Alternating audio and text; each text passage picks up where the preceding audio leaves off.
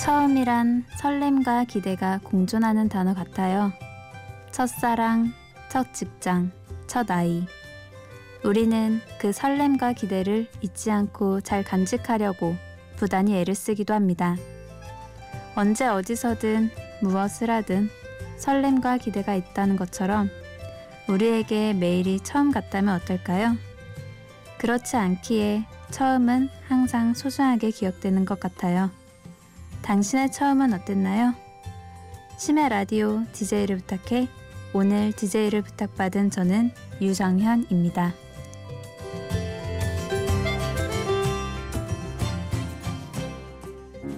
우리들 만났다 하면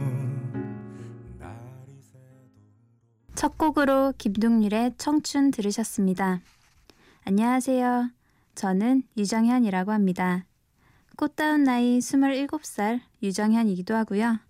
입을 꽁꽁 싸매고 빈둥빈둥 보는 하루에도 의미 부여하며 살아가고 있는 취준생 유정현이기도 합니다. 이렇게 방송국에 온 적은 방송국 견학 왔을 때 그리고 방청 왔을 때가 전부였던 것 같아요. 그래서 사실 나는 프로다! 라는 정신으로 하고 싶은데 지금 많이 떨려서 횡설수설할 것 같아 괜히 긴장되네요. 앞에서 말한 것처럼 저 27살이에요. 27살이면 직장에 다니고 있어야 할 나이라고 대부분 생각하시겠죠? 뭐, 남자분들은 군대 제대하고 학교 다니거나 이제 슬슬 취업 전선에 뛰어들 나이지만요. 사실 저도 제가 이렇게 늦게까지 취업을 못하고 있을 줄 몰랐어요. 그래도 당당하게 오늘 제 청춘에 대해 이야기하고 싶어서 나왔어요. ing 현재 진행 중인 제 청춘에 대해서 말이에요. 노래 듣고 이야기 나눌게요. 제가 요즘 즐겨 듣는 노래예요. 정은지의 하늘바라기.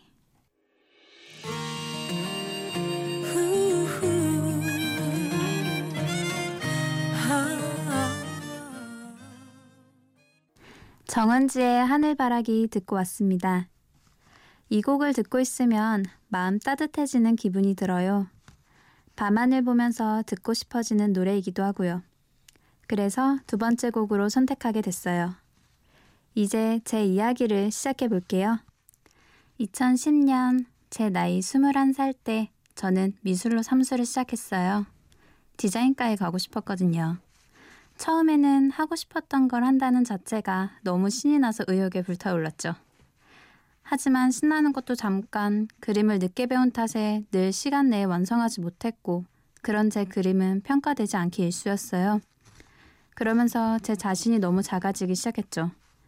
입신날이 다가오면서 그 모든 것이 더욱 잔인하게 느껴지기 시작했고요. 덕분에 자존감 높다고 자부했던 저는 어느새 자존감이 발끝 저 멀리까지 떨어져 있는 상태가 돼버렸어요.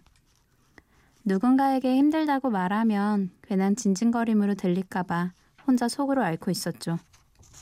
제가 힘든 만큼 다들 힘들 거라는 걸 알기 때문이기도 했고요. 그때 우연히 베스트셀러였던 아프니까 청춘이다 책을 읽게 됐어요. 읽는데 저도 모르게 울고 있더라고요. 포기가 항상 비겁한 것은 아니다. 신락같이 부여잡은 목표가 너무 벅차거든 자신 있게 줄을 놓아라. 대신 스스로에 대한 믿음의 날개를 펼쳐라. 이 구절을 읽자마자 위로가 돼서 그 자리에서 엉엉 울어버렸어요. 그동안 얘기하지 못해 응어리져서 썩어갈 대로 썩어간 제 마음을 그 구절이 한 방에 위로해 주는 것만 같았거든요. 며칠 후 어머니에게 말했어요. 이렇게는 못하겠다고. 내 자신이 너무 작아지고 그럴수록 그림은 더 안 그려진다고. 어머니는 그런 절 이해해 주셨고 다음날 미술학원을 그만뒀어요. 그렇지만 제가 미술학원을 그만둔 거지 디자인을 그만둔 건 아니었어요. 글귀처럼 디자인과로 가겠다는 믿음 갖고 집에서 그림 그리며 공부한 결과 감사하게도 원하던 디자인과로 진학을 하게 됐어요. 사람들이 마음 맞는 사람을 만나기 힘들다고 말하잖아요. 사람뿐만 아니라 글도 마찬가지인 것 같아요. 지금 내 마음에 꼭 맞는 이야기를 듣는 것도 읽는 것도 참 힘든 것 같아요. 그래서 그때 제 마음을 톡 하고 건드려준 그를 만났다는 게 참 신기한 거 있죠? 음, 그럼 노래 듣고 제 이야기 더 해볼게요. 윤계상이 직접 작사한 곡이에요. god의 바람.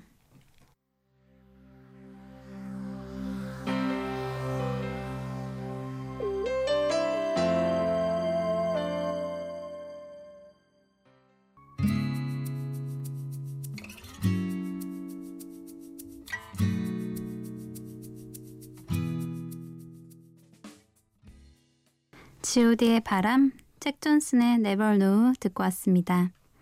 제가 앞에서 삼수로 디자인과에 진학하게 됐다고 말했는데요. 입학하고 1학년 때인 2011년 6월의 끝자락이었어요. 전날에 무슨 이유인지 늦게 자는 바람에 다음날 오후 1시가 돼서 일어났죠. 일어났는데 아, 날씨가 진짜 너무 좋은 거예요. 너무 좋으니까 이 시간을 그냥 허배하기가 너무 아깝다는 생각이 들었어요. 워낙 혼자 돌아다니는 걸 좋아해서 그런지 어딘가 떠나고 싶더라고요. 예전에 영월 한반도 지형이라고 써놓은 글이 생각나면서 그래 떠나자 하고 차편을 알아보고 잘 곳을 알아봤죠. 지금도 그런지는 모르겠는데 그때 영월에는 찜질방이 없더라고요. 사우나 하나가 있다고 뜨긴 하는데 제대로 찾기가 어려워서 에라 모르겠다 가면 어찌되든 되겠지 하고 돈과 가방을 챙기고 나갔어요. 빼기 하나 끝내주죠? 서울에서 저녁 7시 막차를 타고 영월로 가는데 아 진짜 모든 게 너무 신나고 좋은 거예요. 두 시간을 달리고 달려서 도착한 영월은 어두컴컴했어요. 잘 곳을 찾으려고 돌아다니는데 모텔은 정말 많은데 찜질방 사우나는 없더라고요. 정말 잘 곳 없으면 모텔로 가자 하고 마음 먹고 한 바퀴를 더 도는데 그때 제 눈에 띄는 한 곳. 24시간 김밥들이 있는 나라. 음, 사장님, 저 죄송한데요. 제가 여행을 왔는데 여기 찜질방이 없더라고요. 주절주절. 음식을 먹으면서 밤새도 되냐는 제 질문에 사장님이 조금 당황해 하시더니 아, 알겠다고. 밤새도 괜찮다고 허락해 주셨어요. 그리고는 영월 관광 지도를 주시면서 어디 어디 가면 좋다고 알려주셨죠. 12시 넘어서 사장님은 집에 가시고 직원 어머님 두 분과 함께 남아 있었는데 여행하는데 잠은 자야 하지 않겠냐는 직원 어머님의 배려로 전 주방 한켠에 벤치로 만든 침대 같지 않은 침대에서 잠을 자게 됐어요. 비록 음식 만드는 소리 때문에 제대로 못 잤지만 너무너무 행복한 거였죠. 새벽 5시에 일어나서 김밥 한 줄 사 먹고 어머님들과 사진 한 방 찍음과 동시에 본격적인 여행을 시작하게 됐어요.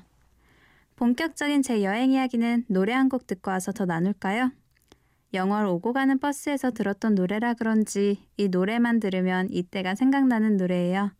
놀이플라이의 낡은 배낭을 메고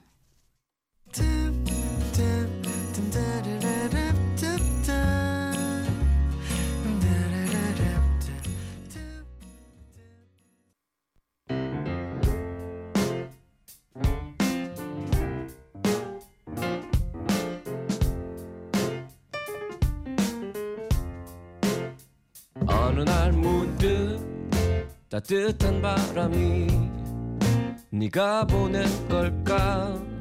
네 냄새가 나 참 향기롭다. 참 오랜만이다. 보고 싶다. DJ를 부탁해.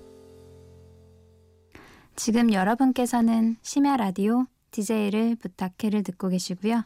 저는 오늘의 DJ 유정현입니다.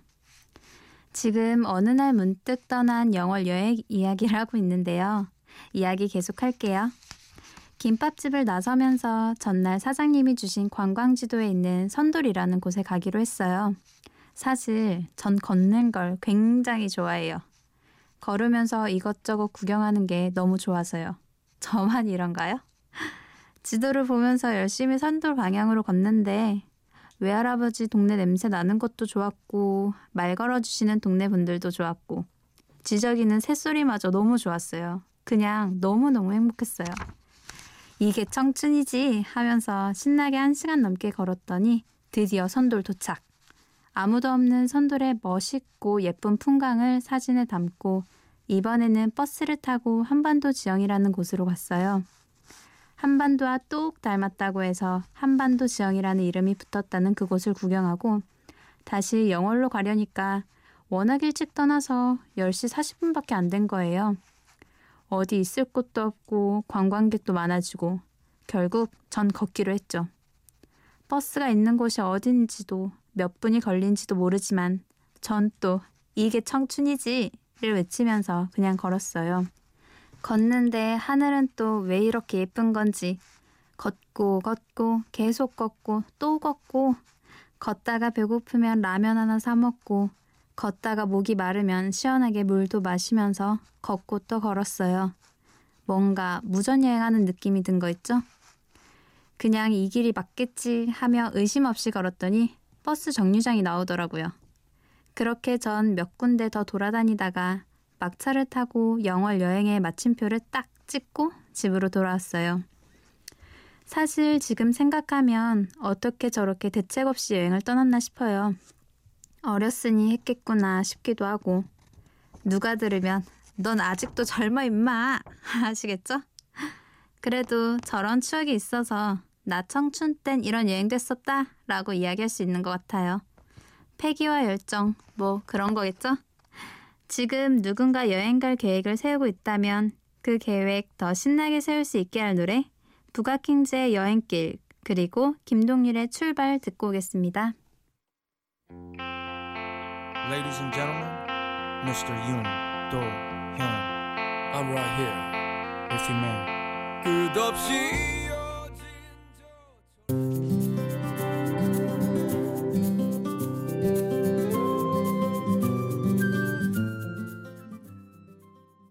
부가킹즈의 여행길, 김동률의 출발 듣고 왔습니다.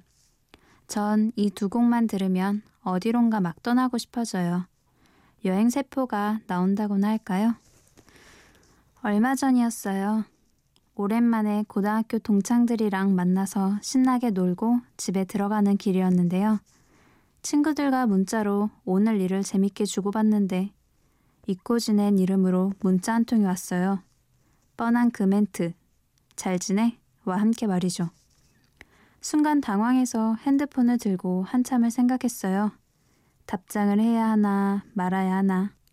사실 문자의 주인공은 제가 1년 전에 너무 사랑했던 남자거든요. 사랑받는 게 어떤 느낌인지, 사랑 주는 게 어떤 느낌인지 알려준 사람이었죠. 그 남자가 회사에서 일을 잘해서 다른 곳으로 스카우트 때 멀리 가야 하는 상황이 됐는데 며칠 후에 우리의 끝이 보인다면서 나중에 서로 안 좋게 헤어지느니 지금 헤어지자고 하더라고요. 사실 전날까지 사랑한다고 이야기했던 사람이라서 믿기질 않았어요. 태어나서 처음으로 모든 걸 다 내려놓고 울면서 매달렸어요. 해보지도 않고 어떻게 아냐고. 넌 왜 네 마음대로 생각하고 끝을 내냐고. 다시 한 번만 더 생각해 봐달라고 계속 매달리는 저를 보면서 그 남자는 알겠다고 다시 한번 생각해 보겠다며 저를 달래면서 집으로 돌려보냈죠. 울면서 걷는데 집엔 부모님이 계셔서 차마 들어갈 수가 없는 거예요. 가끔 길을 걷다 우는 여자들을 보면 안타깝다고 생각했었는데 막상 당사자가 되니까 서럽고 그냥 어디서든 울고 싶고 그 마음 이해가 되더라고요. 울면서 영화관에 갔는데 하필 그날따라 슬픈 영화를 안 하는 거예요. 슬픈 영화를 보면서 울면 아무도 이상하게 보지 않을 거라고 생각했는데 말이죠. 혼자 밖에서 울다가 집으로 돌아왔고 남자에게 언제 연락 올까 핸드폰을 꼭 쥐고 있었어요. 자정이 넘은 시간 전화가 왔고 그 남자는 아무리 생각해도 아닌 것 같다고 얘기를 하더군요. 근데 저 그 사람한테 연락 오기 전에 생각했어요. 만약 아니라고 연락 오면 접자고. 아니라는데 계속 매달리는 거 참 아닌 것 같더라고요. 그 사람한테도 제 자신한테도. 그래서 알겠다고 그만하자고 말하면서 헤어졌죠. 그런데 그렇게 헤어진 그 남자한테 연락이 온 거예요. 이 남자 미안하다고 자기한테 기회를 달래요. 지금까지 있던 일을 만회할 기회랑 저한테 잘할 수 있는 기회를 달라고 하네요. 그런데 저 뻥 하고 찼어요. 내가 남자 때문에 울면서 이야기해도 옆에서 다 들어주고 위로해주고 그리고 나 좋아해주는 사람 만났고 그 사람 덕분에 네가 점점 잊혀졌고 그러다 보니 이제 너는 추억의 일부분이 됐다고 그냥 그렇게 너는 나한테 좋은 추억을 주었던 사람이었고 사랑받는 게 주는 게 얼마나 행복한 일인지 알게 해줘서 정말 고마운 사람이었다고 이야기했죠. 한 번만 더 생각해달라는 남자의 말을 끝으로 답장을 안 했어요. 너무 사랑했던 사람이었지만 연락이 오길 바라고 바랬던 사람이었지만 연락 오는 그 기간이 너무 길었던 걸까요? 만약 제가 연락이 오길 바랬던 시기에 연락이 왔다면 이루어졌을까요? 영화 PS 알러뷰에서 한 말이 생각나요. 다시 사랑하는 걸 두려워 말 것, 이 세상 다 갖는 기분을 거부하지 말 것.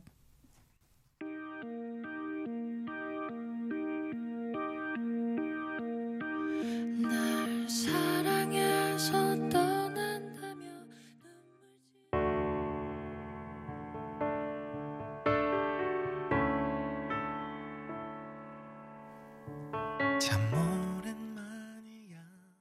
러브홀릭의 그대만 있다면과 정기고의 좋았나봐였습니다. 사실 정기고의 좋았나봐는 제가 그 사람이랑 헤어지고 나서 많이 들었던 노래예요. 언젠가 마주칠 수 있겠지라고 생각하면서 매일같이 들었었죠. 근데 그랬던 제가 다시 만나자고 했던 그 남자를 뻥 하고 찼다는 게 지금 생각하면 웃음이 나요. 이젠 이 노래를 들어도 아무렇지 않은 것도 웃음이 나고요. 이쯤 되면 제가 어떤 꿈을 갖고 있는지, 어떤 직업이 목표인 취준생인지 궁금하시겠죠? 안 궁금하시려나? 전 사실 라디오 작가 지망생이에요.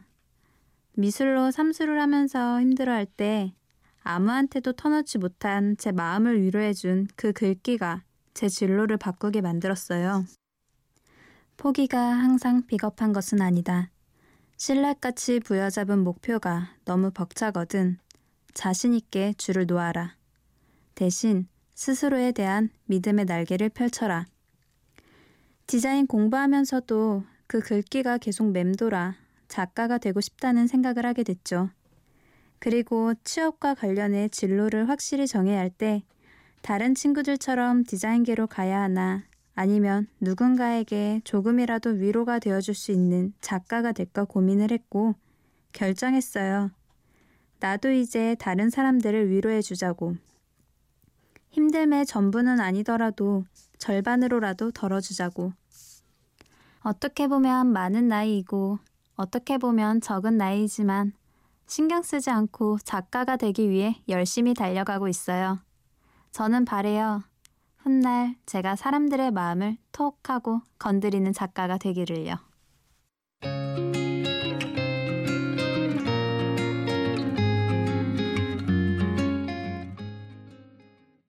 Kings of Convenience의 Homesick 듣고 왔습니다. 공부도 꿈도 그리고 사랑도 뭐든 할 수 있는 나이라고 어른들이 수없이 이야기하지만 솔직히 이 나이가 힘든 게 사실입니다.